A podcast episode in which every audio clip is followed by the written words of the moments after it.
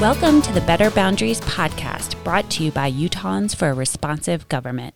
The goal of this podcast is to keep you informed during the 2021 Utah redistricting process. My name is Katie Wright, and I'm the Executive Director of Better Boundaries and your host today. For our fourth episode, I'm pleased to have Representative Paul Ray, who's co chair of the Legislative Redistricting Committee. Representative Ray, thank you so much for joining me today. Thanks for having me. So, your committee has now hosted five offsite public hearings, and I really want to dig into those. But before that, um, let's learn a little bit about you. You began your legislative service in 2001, and tell us about your accomplishments. Well, my, my kind of my focus uh, in that period of time has been on health and human service and law enforcement issues. That's kind of been my forte. And so I think we've had a, a lot of great accomplishments. I, I chair the Social Services uh, Appropriations Committee, so we look at funding, uh, Medicaid, uh, you know, just pretty much anything that falls under Department of Health, Department of Human Services, Department of Workforce Services, uh, we're involved in. And so it's been really great to, to be able to work on mental health issues, to work on, you know, the Medicaid issues and and uh, just everything over the last 20 something years that's, that's come up to us, we've, we've been able to take. And then, you know, working through with law enforcement, uh, one of the first things we did is, is came in and increased income uh, for highway patrol. They were pretty much all on uh, food stamps when when I came in, and so my first year we ran a bill about two about two million dollar uh, pay increase to try to start bumping up their salaries. And nice thing over the years that's continued, and we've been able to help their families out. So kind of a little bit of everything. That's excellent. In my previous career, I also worked on mental health, and it has been very um, impressive to see how far the state has come in offering service and accessibility. So, really important topics. Um, so, have you been involved? And tell us about your involvement in previous redistricting processes. So, this is my third process that I've been through. My freshman year, um, I was pretty much a deer in headlights with redistricting because you come in, you have no clue what's going on except that your district's getting cut up, and so we just kind of kind of rode through that. And then the second time had a better understanding. And you know, the funny thing is where where I live, I didn't even uh, introduce any maps myself. You know, I kind of felt that it'll it, will whatever they do is going to be fine. I'll, I'll make it work. With however it uh, however it ended up, whether I ended up with somebody else or if my district moved one direction or the other. I, I didn't, you know, I, I, just figured it's, you know, if if I'm any good at what I do, I'll be able to get the votes to continue. And so that's kind of how I looked at that. And then going into this year, what I've what I've learned from the past years is, you know, like for instance, I, I haven't drawn my own map yet. I haven't looked at any data as far as voter data. I am strictly at this point going through the census data, just looking at population bases.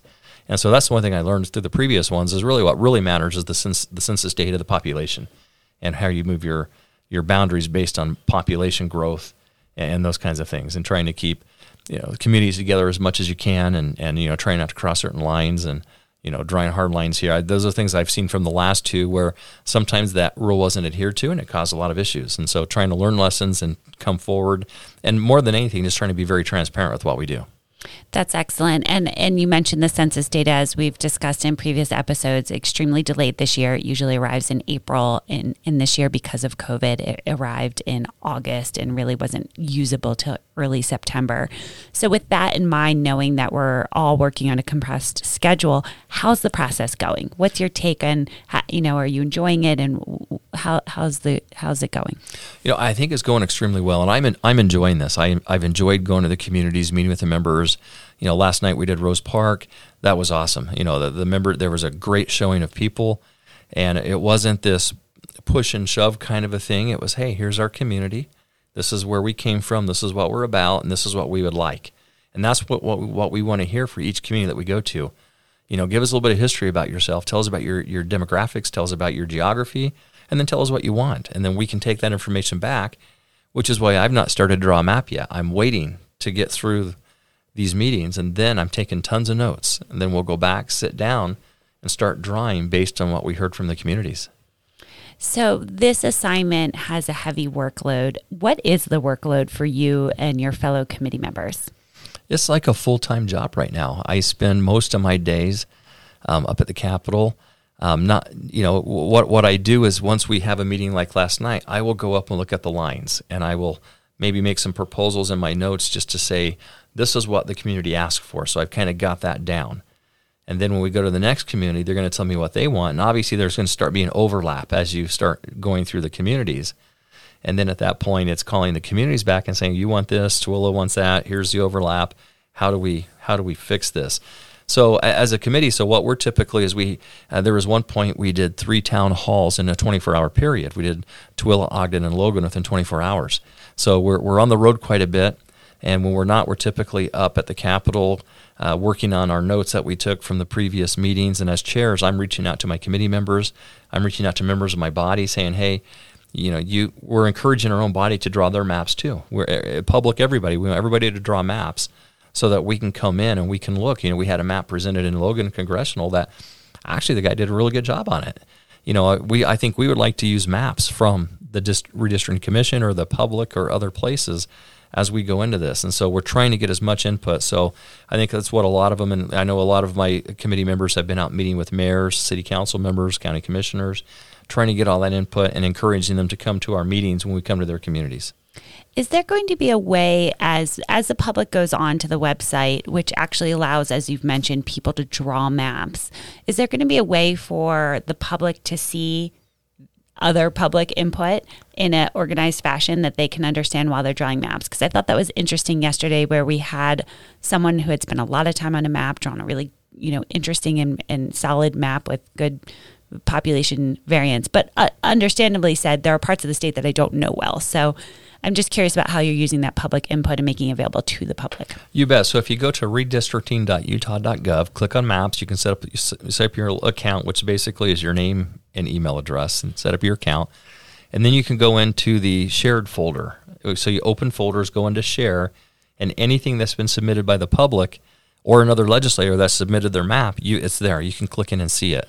And you can compare those maps. And you know, you might have somebody that lives down in southern Utah that drew their map they're not so sure about northern Utah, but they understand southern Utah. Well, you can kind of look at their map and say, okay, this is what they did. This is what I did. Maybe I want to combine the two together.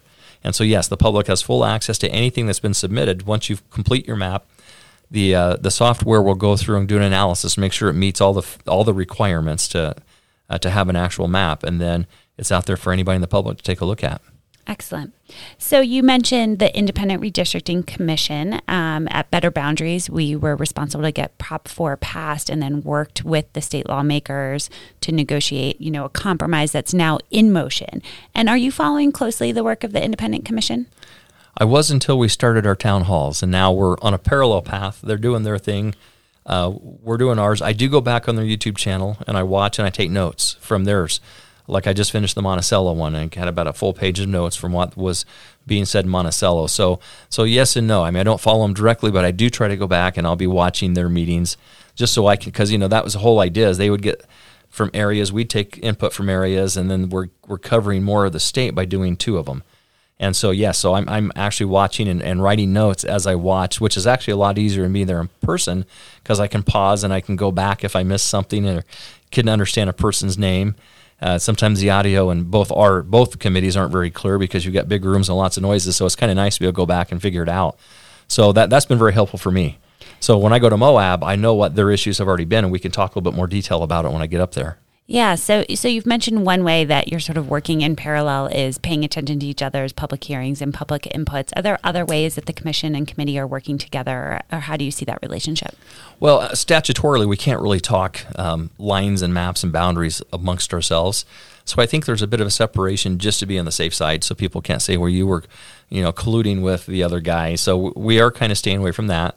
As chairs, I know uh, Senator Sandall, myself, and Rex Facer, we've had some conversations on logistics and, and how we want to handle things.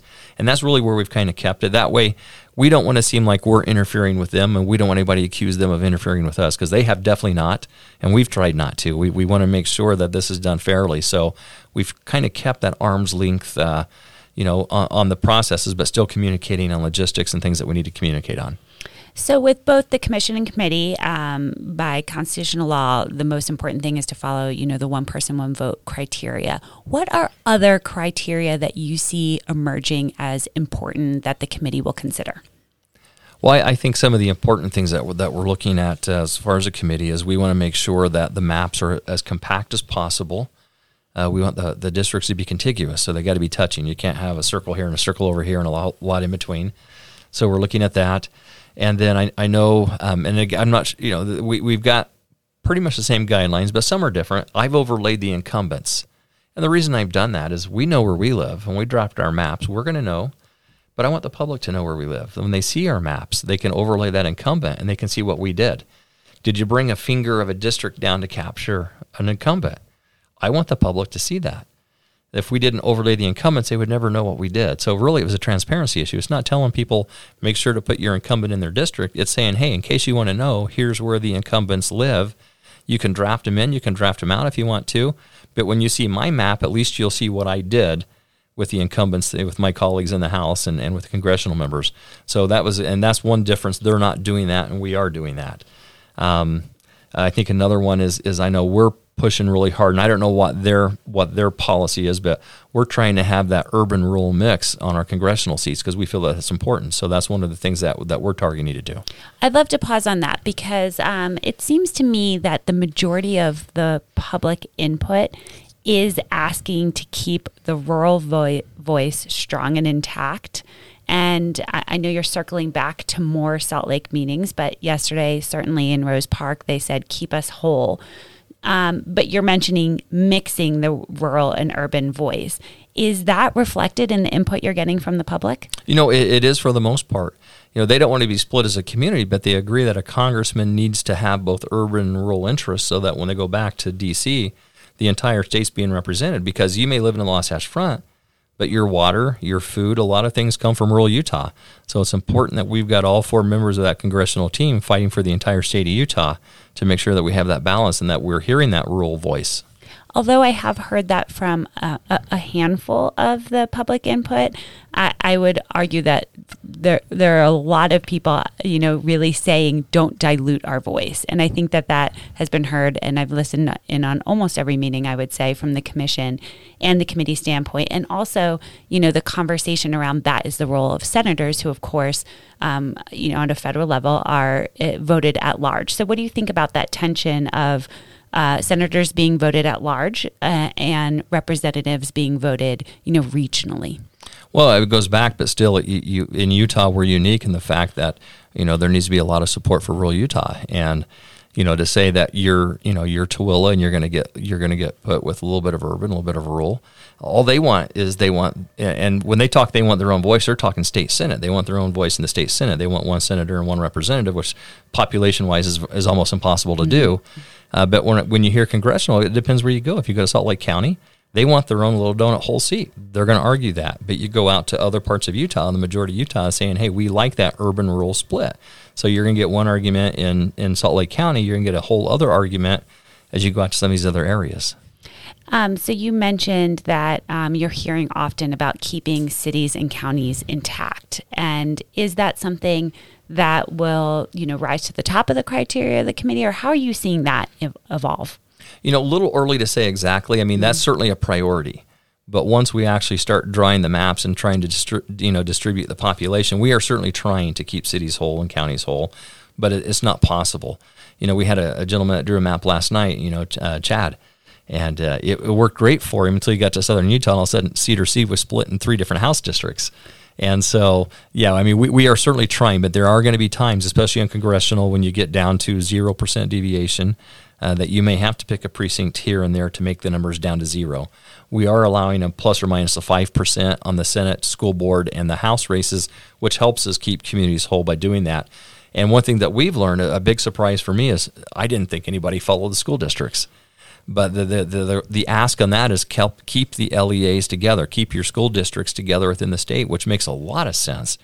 And we've actually asked our staff to find us a map, figure out how to do that. And so we're researching to see if we can do that. was great input. You know, that was completely off my radar. Yeah, I, I agree that um, it, uh, every meeting, as you stated last night, you hear from educators saying, as much as possible, keep our districts whole. And um, that feedback has been really strong. And it seems like both the committee and commission have taken notice. And, yeah. and um, you know, nothing's more important to someone than the future of their child. So, um, but but with that said, you know, state school board maps are not the ones that make the front page of the news at all. But as important as every other map. Exactly. Yeah, very true, and and, and such a great uh, example of um, what good information comes out of public hearings. Right.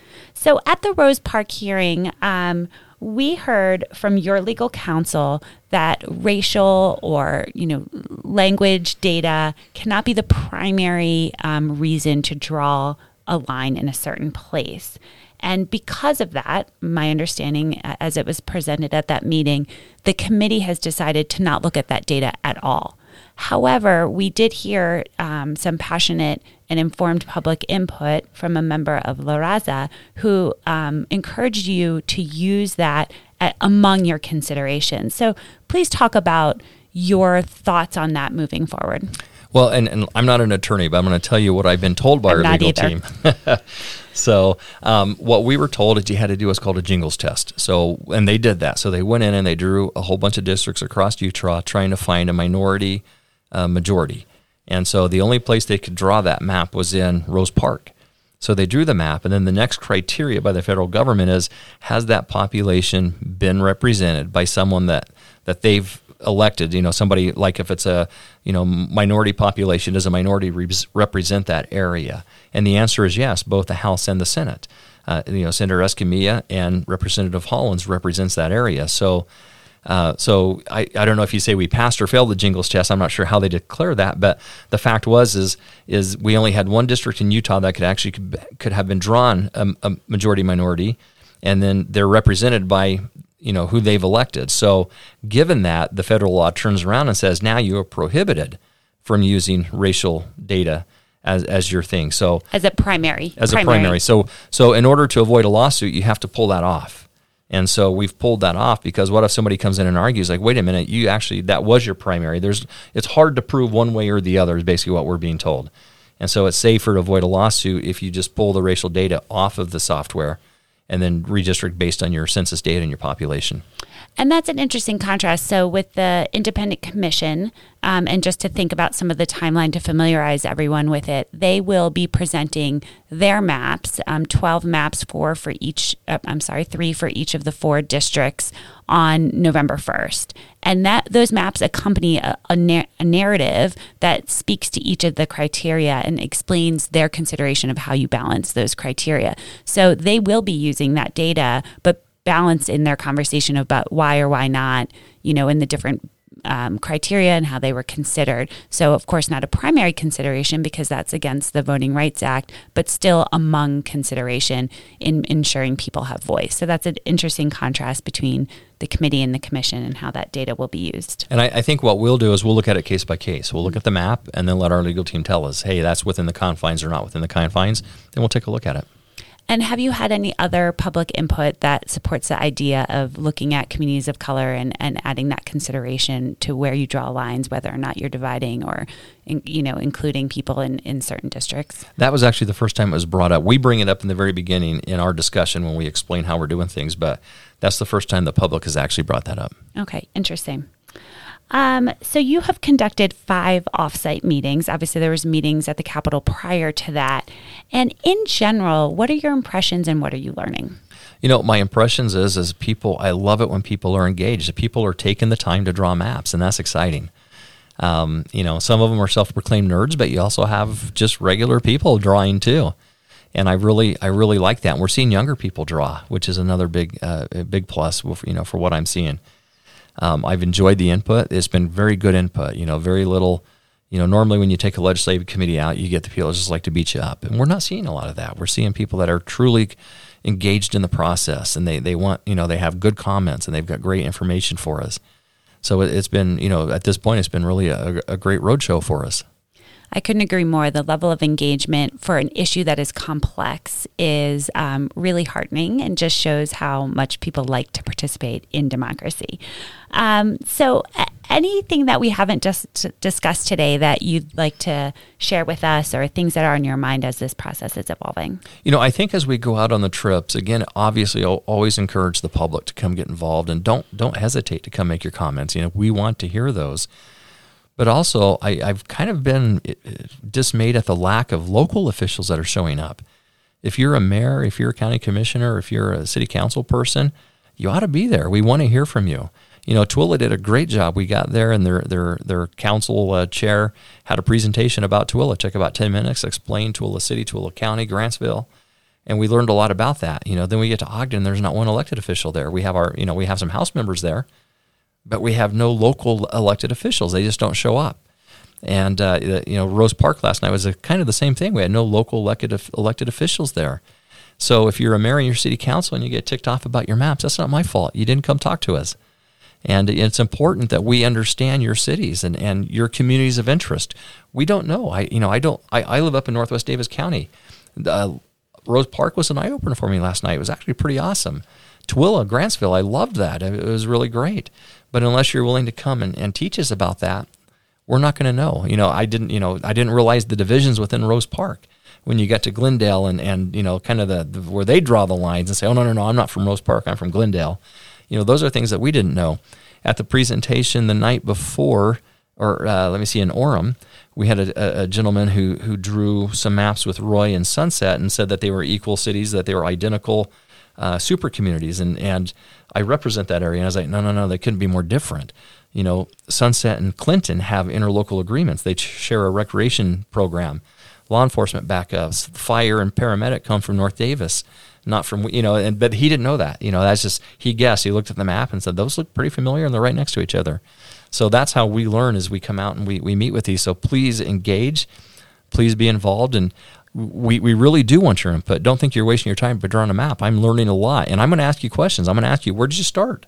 Because that's a hard part. Where do you start? The guy last night started in the north got to the south and i'm screwed. I got to figure this all out. And so if you if you get it right i want to know you know because you're going to help me when i draw my map yeah, that that's really interesting. And when I have heard um, local officials talk about where they want lines drawn and what's useful, it, it really gets down to the practical considerations of governing um, other, as you've mentioned, other alliances that already exist or agreements across different municipalities. So that input is really important. So I really appreciate you inviting and um, calling out to local officials to really attend and have their input heard. So, my last question for you um, you um, are giving an incredible amount of time to this process, as we mentioned earlier. So, I'd love to hear from you why you believe the redistricting process is so fundamental to democracy. Well, you're, you're, you're dividing up your voters. I mean, you're figuring out who represents you as the public. And I, I also believe that it shouldn't be us as the elected officials choosing who represents us. I want the public to help choose. So I think it's important. I think transparency is very important. And as I always tell my constituents, don't come griping at me if you didn't give me input. You know, don't yell that I voted opposite from what you want when you never reached out to me to tell me what you want. That's not my that's not my fault. That's your fault. And the same with redistricting. If you want your districts a certain way, we want to hear from you. We want to understand what you're looking for. You know, what are your interests? You know, what is your community? Um, you know, how do we best keep like people and like you know like groups that, that that's what we're looking for is and, and obviously matching that with the data that's the other big part is there's this little thing called you know population data and you know for instance if you're a uh, uh, county in rural Utah that has 5,000 people, I'm sorry, but you don't get your own senator to yourself because you need 113,000 people to make that Senate district work. And so it's just trying to figure those out. And, you know, just, you know, it is just important because you know, for the next 10 years, this is where your decisions on, on the, you know, from, from the local level up to the federal level is going to be made. Thank you. Thank you, Representative Ray, for your time today and for your service to Utah. Um, I've observed that as Utahns attend public hearings of both the Independent Commission and Legislative Committee, we hear directly from them the importance of criteria, um, such as keeping cities and counties intact and considering communities of interest, as we've discussed today.